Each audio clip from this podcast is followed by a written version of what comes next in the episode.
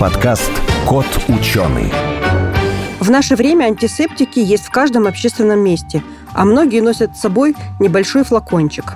Но два века назад даже в медицине такие средства использовали нечасто. 200 лет назад Джозеф Листер, став хирургом в Королевском госпитале в Глазго, первым ввел правила применения антисептиков. Он заметил страшную последовательность. Каждый второй пациент – успешно перетерпев операцию практически без анестезии, уже после часто умирал из инфекционных осложнений. Первые антисептики – это карболовая кислота и фенол.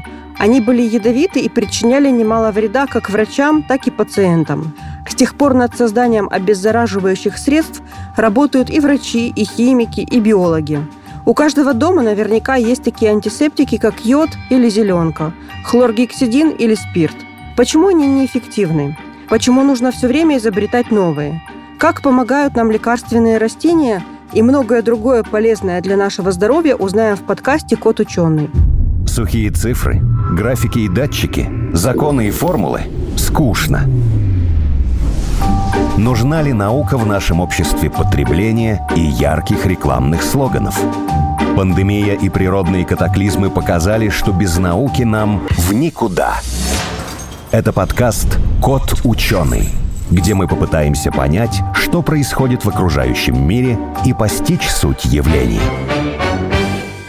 Сегодня у нас в студии Айрат Хасанович Яникеев, кандидат медицинских наук, основатель компании «Разбио», и Максим Абаев, шеф-редактор портала журнала «Наука и жизнь». Здравствуйте. Здравствуйте. Здравствуйте. Поговорим сегодня о антисептиках. Эта тема такая, несмотря на то, что пандемия коронавируса уже прошла, но все равно тема модная, они используются очень широко, везде, но не все они эффективны, насколько я знаю. Да, допустим, мы же не пользуемся в обычной жизни там зеленкой или йодом, наверняка. Почему разрабатываются новые? Для чего это делается? Есть необходимость в новых постоянно, потому что идет совершенствование патогенной флоры. Патогенная флора, встречаясь со своим как бы врагом в лице этих антибактериальных препаратов разных там, да, либо это антибиотики, либо антисептические препараты. Цель у них у всех одна да, – ликвидировать патоген. И вот патоген, когда несколько раз встретится, потом он становится, этот э, антимикробный препарат, узнаваем, угу.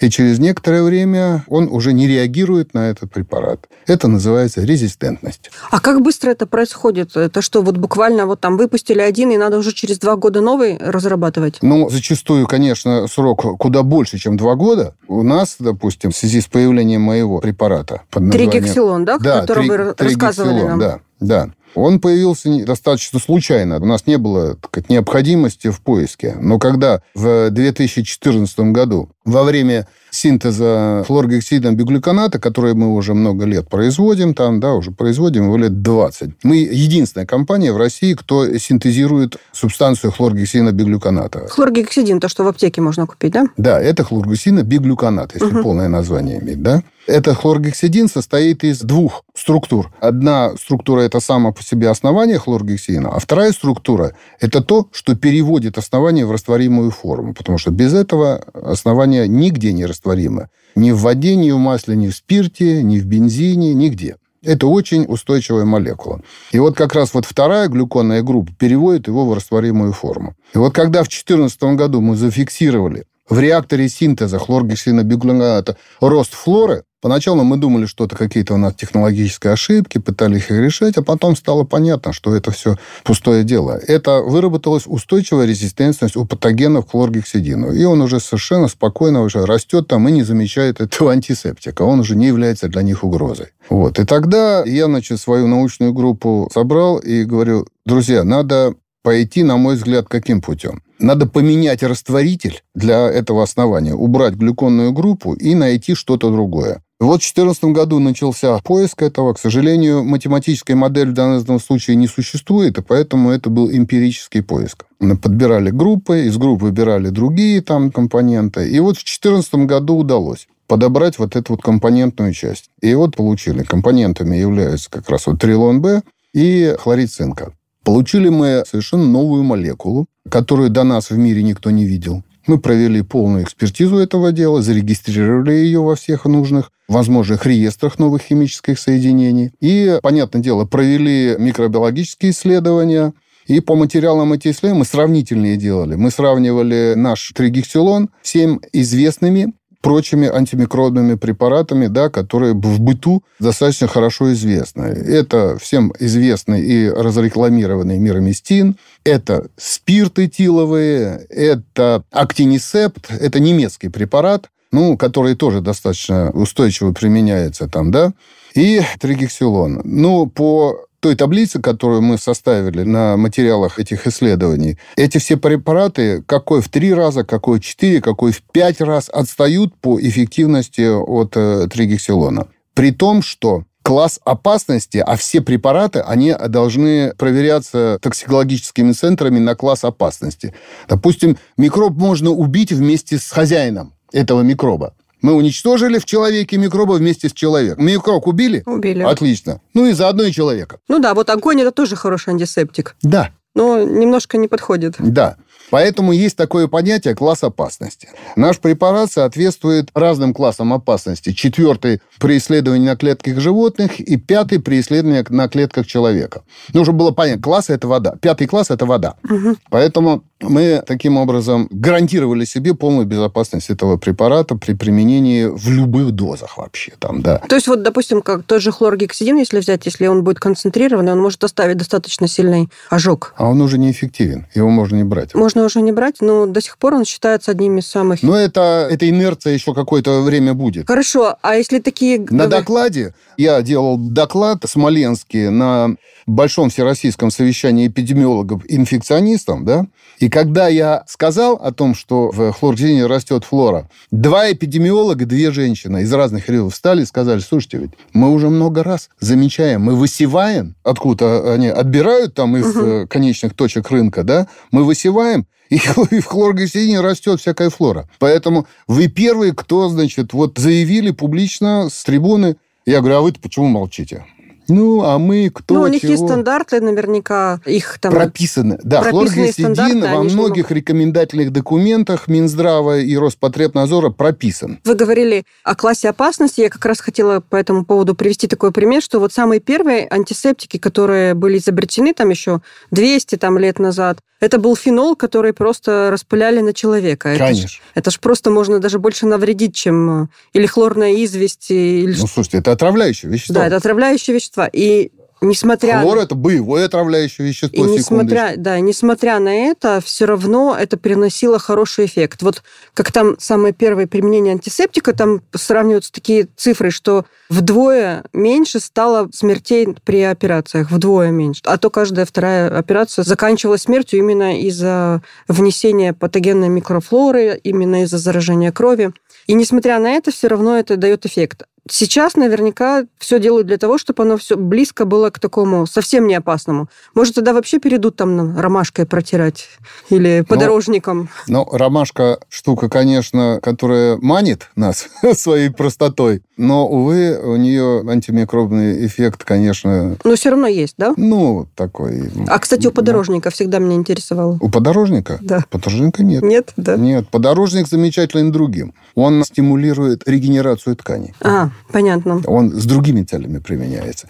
Он же кладется на рану, Угу. Желательно на свежую. Угу. Вы в своих там исследованиях, в производстве пытаетесь применять какие-то или пробовали препараты на основе там растительного сырья? Ну, конечно. Вот у нас это растительное сырье для этого и производится. Мы делаем, ну, вот эхиноцея всем известная, да? да? Кто-то сомневается, а мы на самом деле уверены в этом. И у нас есть некоторые работы и литературные обзоры о том, что эхиноцея все-таки она улучшает иммунный ответ. Вот так вот, да? Сказать, что она прям подстегивает иммунный статус, нельзя сказать.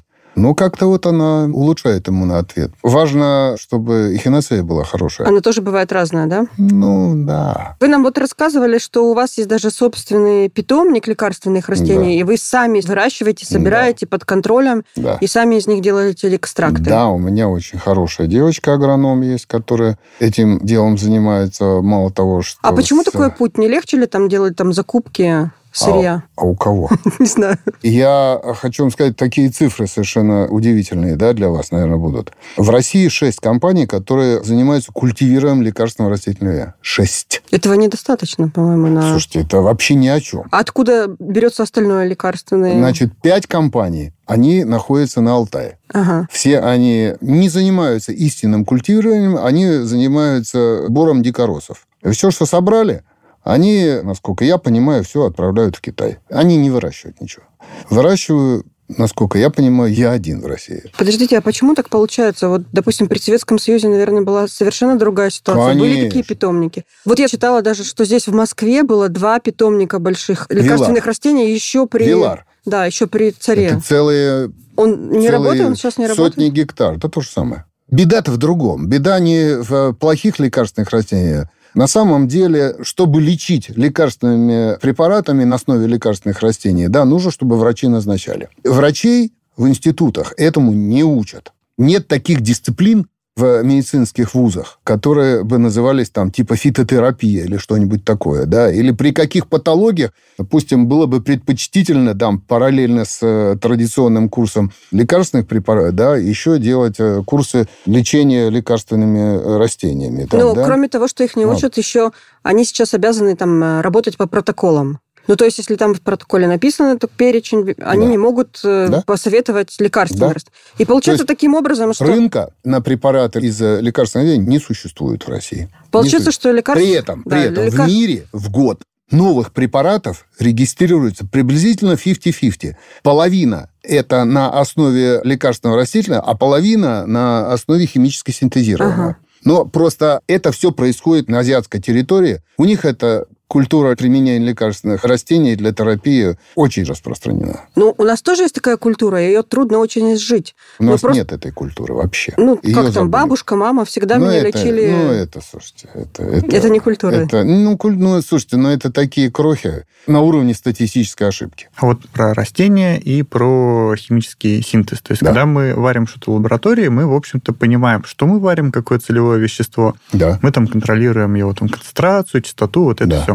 Да, Когда мы берем какую-то там, не знаю, травку, растение и прочее, да. всегда ли мы знаем, во-первых, за счет чего достигается какой-то лечебный эффект или Да, какой-то другой? И одно и то же растение, оно может иметь разный состав в зависимости от там, чем-то другим есть полили, почва другая. Как контролируется вот это все? То есть мы вот собрали какой-то урожай, а дальше, там, Ну, не знаю, в хроматограф какой-нибудь его запихиваем. Обязательно. Что с ним делаем? Обязательно. В питомнике моем каждый год проводится анализ почв. Эта штука колеблется. Почвы в этом году не обязательно на следующий год будут соответствовать тем же параметрам, какие были в прошлом году. С учетом этих данных, мне агроном принимает решение, что нужно сделать, чтобы подправить состав почвы. Мы это делаем. При весенней подготовке почв к следующему сезону или осенней, там, да, по завершении сбора. Есть растения, которые мы собираем лишь только в октябре, когда они уже уходят в анабиоз. Вот их тогда и надо собирать, скажем, Шиповник. Шипо. Ну, кстати, к таким растениям относится как раз вот эхиноцея. Ее лучше всего собирать как раз, когда она все уже, она закончила цветать, все, все, все. По типу как мак. Мак же собирают Ну не да. свежий мак, а только соломку, да? В этот момент максимальная концентрация опиатов, да? Здесь похожая история. Здесь мы тоже, когда уже все, она уже высохла, мы вот тогда уже собираем и уже готовим ее к экстракции. Есть методики у нас, да, и методиками у меня лаборатория владеет, да, для определения тех параметров в соответствии с теми растениями, которые мы запускаем в переработку. Ну, скажем, ромашку, да, мы ничего с ней не делаем. У нас ромашка очень просто. У нас есть оборудование серское, которое делит цветок ромашки на четыре фракции. Это лепесток, это головка, это семя и это особь. Есть шикарное оборудование. Сразу в один прием на, вот, на четыре ручейка разбегаются все вот, вот эти. Да?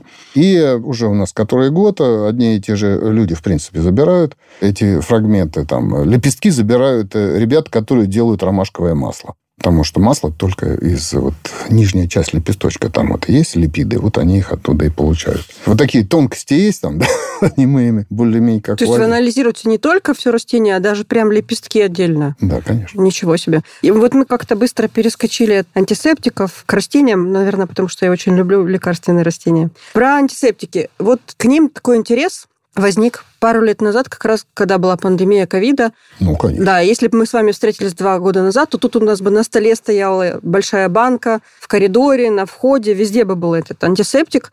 Сейчас немножко поутихло, но я вижу все равно практически у каждой там женщины в сумочке всегда есть обеззараживающий вот этот вот гель, там спрей или что. Насколько вот тогда выросло производство, спрос на него, и насколько сейчас упало? Вот вы можете оценить? Было бы интересно. Да, оно тогда выросло, конечно, не в разы, а в порядке.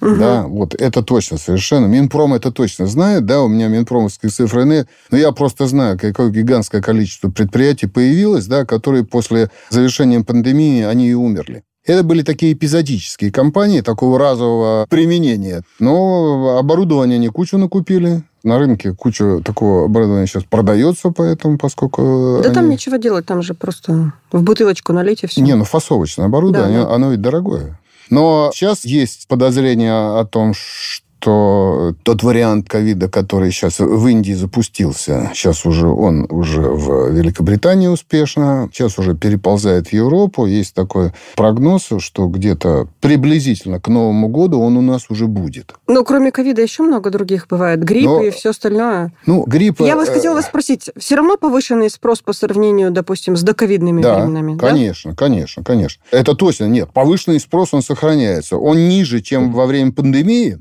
тот фон и этот фон. И это, конечно, разные вещи. А вы сами каждый день пользуетесь? Я нет, не каждый день. Ну, пользуетесь? Ну, да. Да? Да. Я это делаю утром всегда. А почему утром? Вы же никуда не выходили еще, ни, а, ни от чего не заразились. Ну, я это делаю не столько из соображений противомикробного угу. эффекта, да, просто у нашего препарата, кроме антимикробного эффекта, есть еще разные, так сказать, опции, да, это моя жена обнаружила самый лучший антиперспирант. Более эффективного антиперспиранта, который устраняет запах, и э, не оставляет никаких ни пятен ни угу. на одежде, ни на коже, потому что бывают пигментные пятна от некоторых антиперспирантов. У этого ничего нет. Я на самом деле ведь разобрался с этой историей, потому как этот препарат, он является антисептиком, и в этом случае его антиперспирантный эффект это в первую очередь антисептическая его работа. Потому что вот эти вот неприятные запахи, которые появляются порой, да,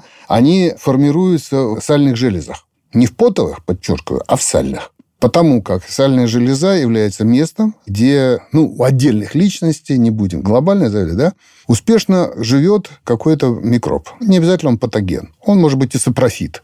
Да, и совершенно успешно он уживается. Но его жизнедеятельность связана с тем, что он продуцирует какие-то не очень комфортные газы. Так вот, что делает тригексилон? Он ликвидирует этот патоген, который живет в сальной железе. Когда патоген там, портится качество сала. И качество сала улучшается, оно становится жидким, угу. патоген исчезает, и, в принципе, так сказать, вся проблема снимается.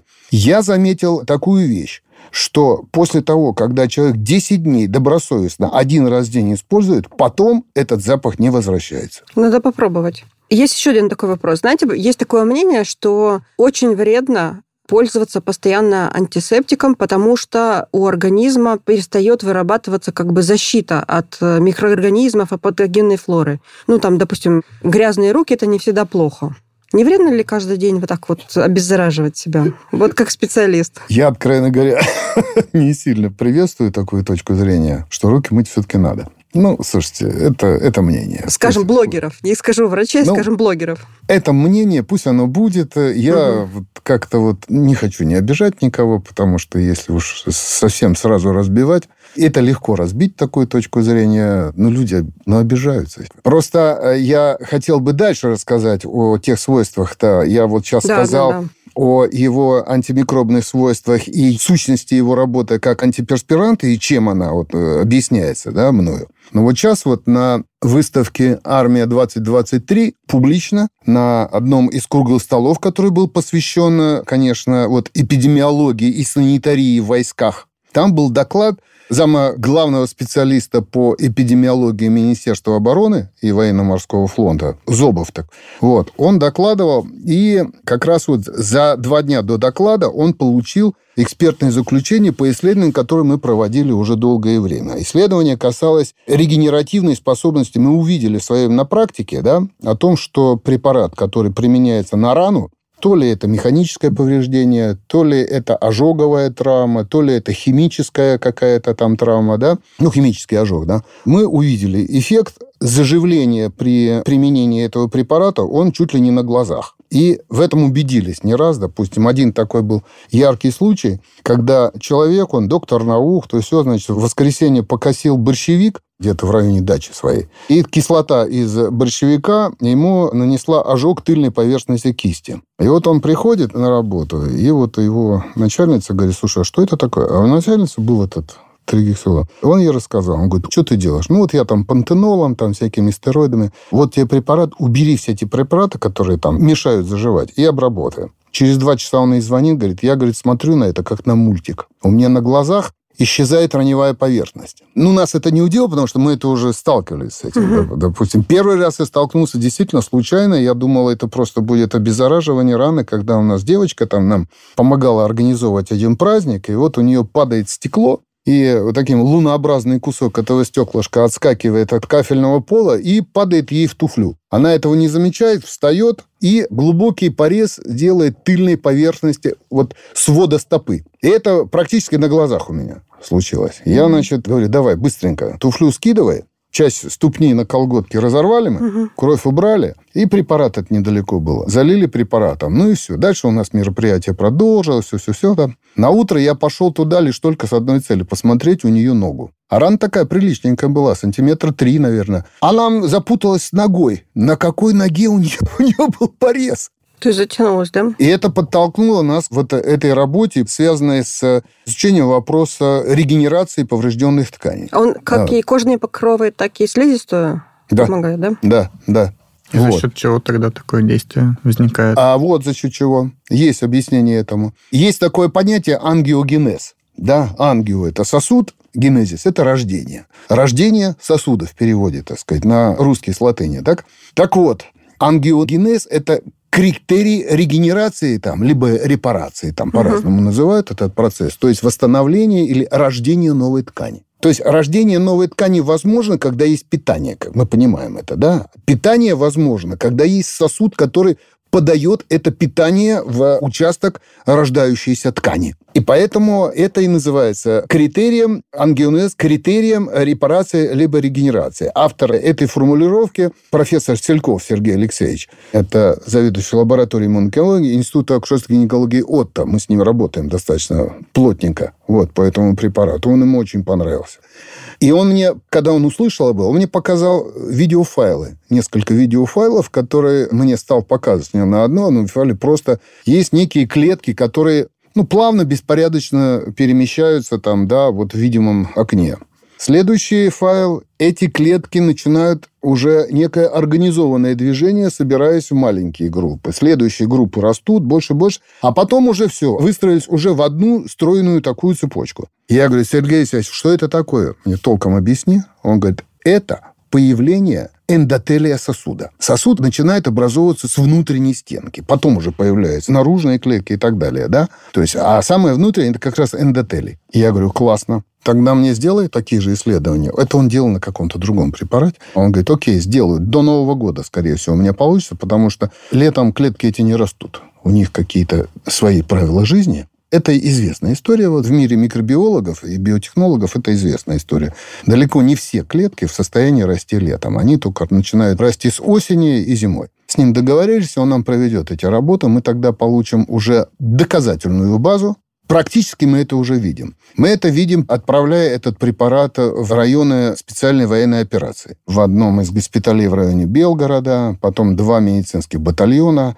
Дело в том, что особенности нынешних ранений, особенно которые получены в результате поражения осколками Хаймерс, они заключаются в том, что у них такая комбинированная травма, да, она состоит из механического и термического поражения у осколков очень высокая температура. Угу. Поэтому там вот эта вот комбинация вот этих вот факторов усложняет ведение таких раненых. И когда они стали применять мой препарат, они увидели, что да, это то, что вообще работает несравнимо ни с чем. На, не знаю, там, на мышах вы экспериментировали? Ну, то есть, как бы а какая-то такая На мышах другое мы экспериментировали. В Петербурге есть институт фтизиопульмонологии, у которых большая проблема, да, легочные формы туберкулеза. Когда-то я, помнится, слушал заседание в 2012 году, было заседание Всемирной организации здравоохранения, посвященное туберкулезу. И тогдашний директор ВОЗ начал это заседание с того, что, уважаемые господа, я для начала хочу вас поздравить